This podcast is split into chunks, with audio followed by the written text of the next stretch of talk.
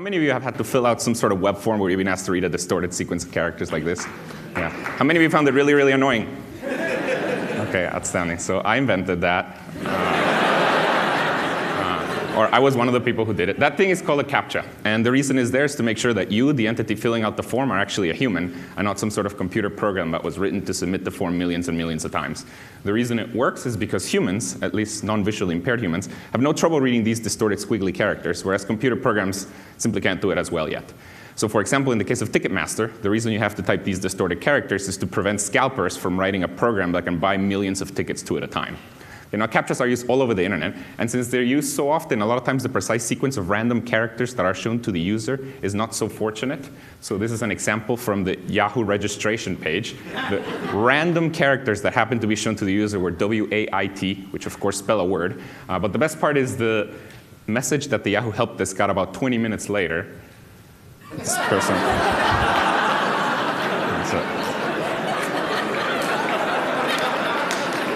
person thought they needed to wait. This, of course, is not as bad as this poor person who. Uh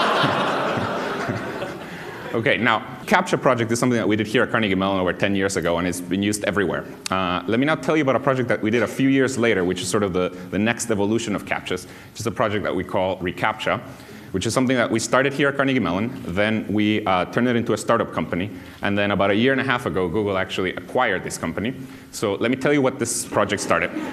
Okay, so this project started from the following realization. It turns out that approximately 200 million CAPTCHAs are typed every day by people around the world. Okay? Uh, when I first heard this, I was quite proud of myself. I thought, look at the impact that my research has had. Uh, but then I started feeling bad. See, here's the thing. Each time you type a CAPTCHA, essentially, you waste 10 seconds of your time.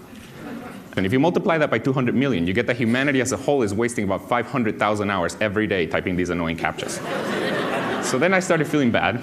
Uh, and then I started thinking, well, of course, we can't just get rid of CAPTCHAs because the security of the web sort of depends on them. But then I started thinking, is there any way in which we can use this effort for something that is good for humanity? So see, here's the thing. While you're typing a CAPTCHA, during those 10 seconds, your brain is doing something amazing. Your brain is doing something that computers cannot yet do. So can we get you to do useful work for those 10 seconds. Another way of putting it is there's some humongous problem that we cannot yet get computers to solve, but that somehow we can split into tiny 10 second chunks such that each time somebody solves a CAPTCHA, they solve a little bit of this problem. And the answer to that is yes, and this is what we're doing now. So what you may not know is that nowadays, while you're typing a CAPTCHA, not only are you authenticating yourself as a human, but in addition, you're actually helping us to digitize books. Okay, so let me explain how this works. So there's a lot of projects out there trying to digitize books. Google has one, the Internet Archive has one, Amazon now with the Kindles trying to digitize books. Basically, the way this works is you start with an old book, like a physical thing. You've seen those things, right? Like a, like a book. Okay. So you start with a book, and then you scan it. Now, scanning a book is like taking a digital photograph of every page of the book. It gives you an image for every page of the book. This is an image with text for every page of the book. The next step in the process is that the computer needs to be able to decipher all of the words in this image.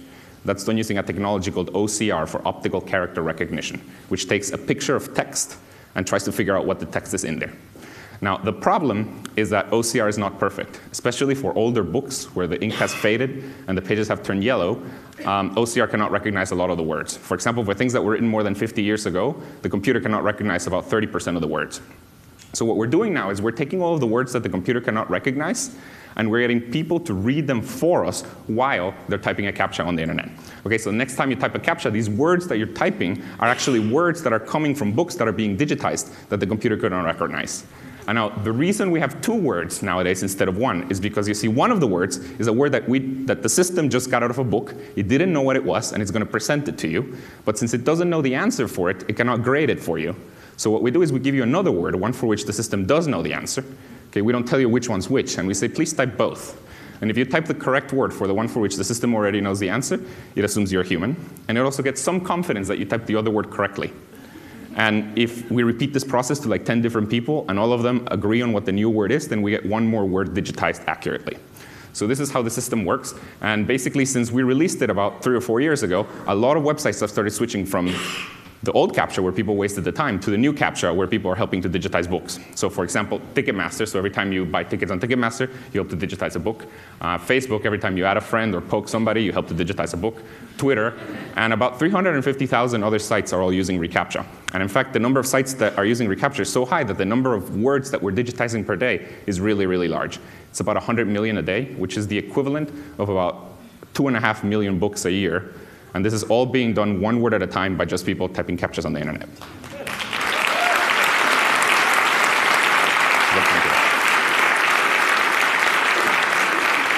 Okay, now, of course, since we're doing so many words per day, uh, funny things can happen. And this is especially true because, see, now we're giving people two randomly chosen English words next to each other. Okay, so funny things can happen. So, for example, we presented this word, it's the word Christians. There's nothing wrong with it. But if you present it along with another randomly chosen word, bad things can happen. Uh, so we show this. But it's even worse because the particular website where we show this actually happened to be called the Embassy of the Kingdom of God. Oops. Yep. Uh, here's another really bad one uh, johnedwards.com.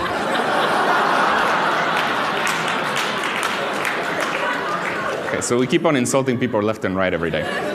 Now, of course, we're not just insulting people. See, here's the thing. Since we're presenting two randomly chosen words, just interesting things can happen. So this has actually has given rise to a, a really big internet meme that tens of thousands of people have participated in, which is called CAPTCHA art. I'm sure some of you have heard about it. Here's, here's how it works. Okay? Imagine you're using, the, you're using the internet and you see a CAPTCHA that you think is somewhat peculiar, like this CAPTCHA. then what you're supposed to do is you take a screenshot of it, then, of course, you fill out the CAPTCHA because you help us digitize a book. But then, first you take a screenshot, and then you draw something that is related to it. That's how it works. There are tens of thousands of these. Some of them are very cute. Some of them are funnier.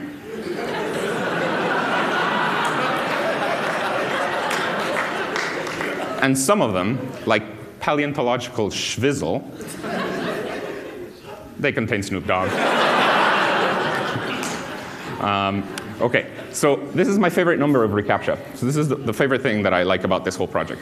This is the number of distinct people that have helped us digitize at least one word out of a book through reCAPTCHA. 750 million, which is a little over 10% of the world's population, has helped us digitize human knowledge. And it is words, it, it is numbers like these that motivate my research agenda. So the question that motivates my research is the following.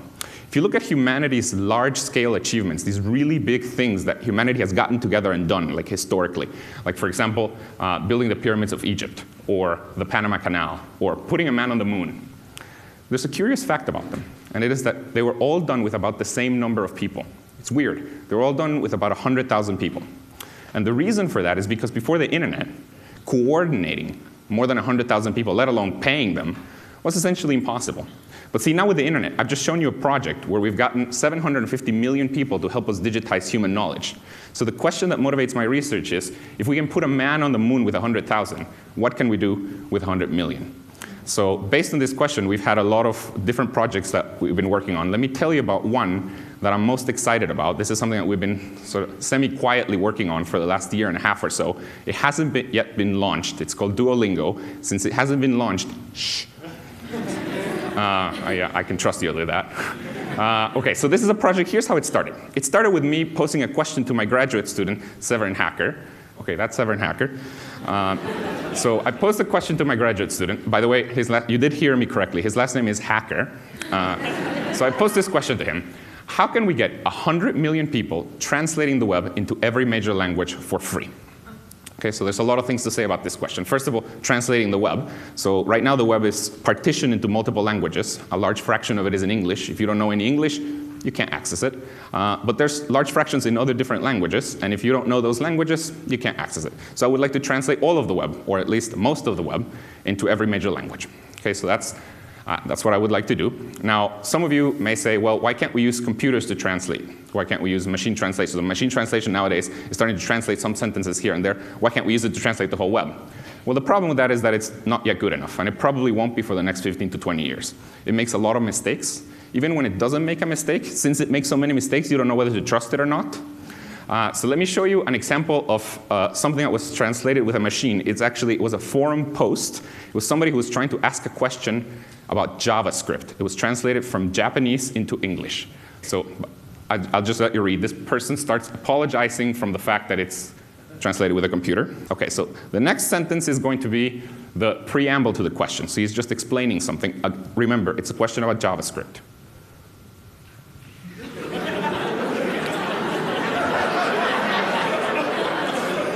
Okay. Then, then comes the first part of the question.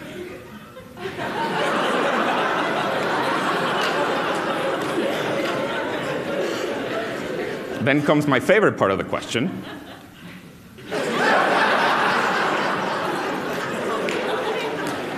and then comes the ending, which is my favorite part of the whole thing.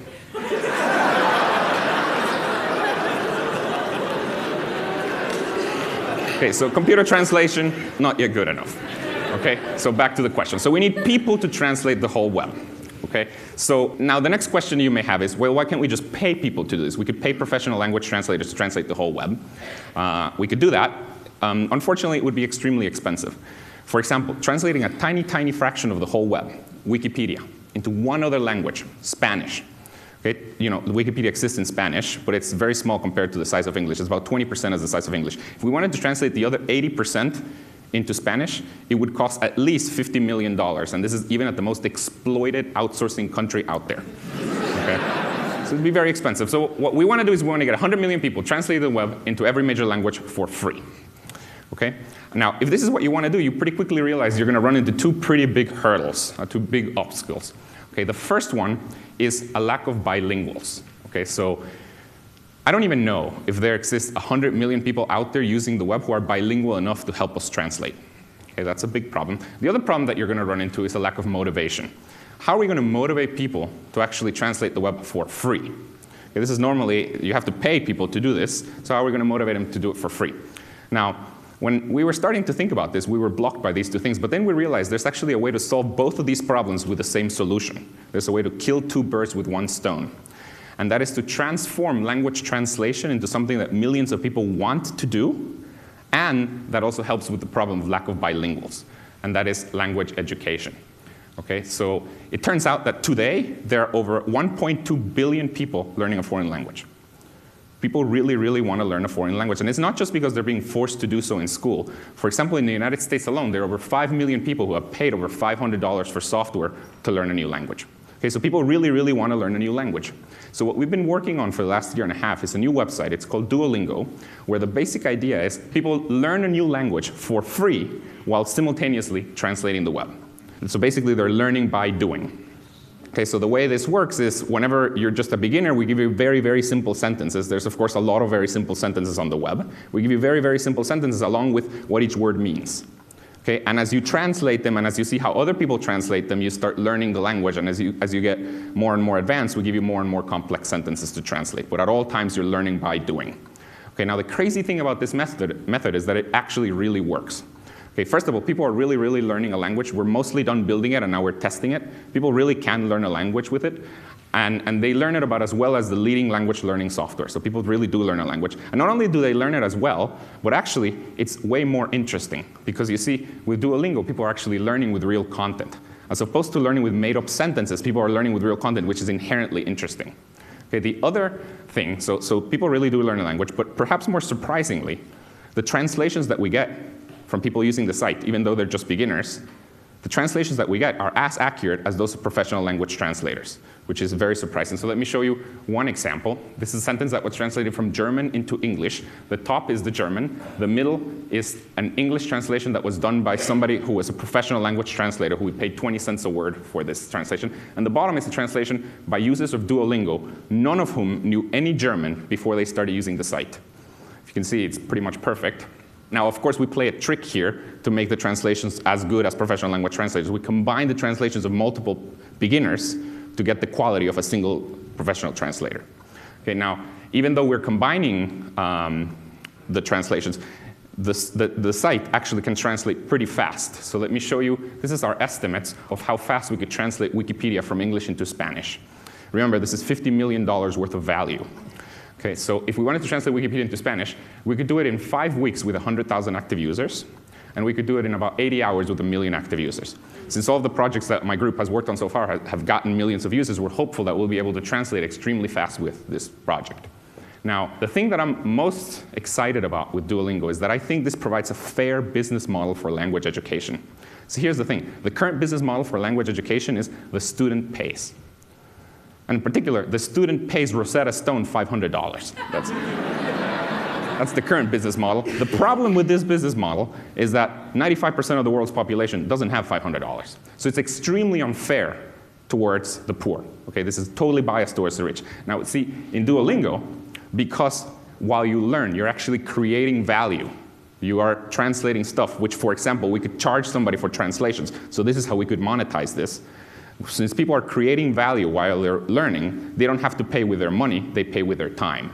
But the magical thing here is that they're paying with their time, but that is time that would have had to been spent anyways learning the language. Okay, so the nice thing about Duolingo is I think it provides a fair business model, one that doesn't discriminate against poor people. So here's the site. Thank you.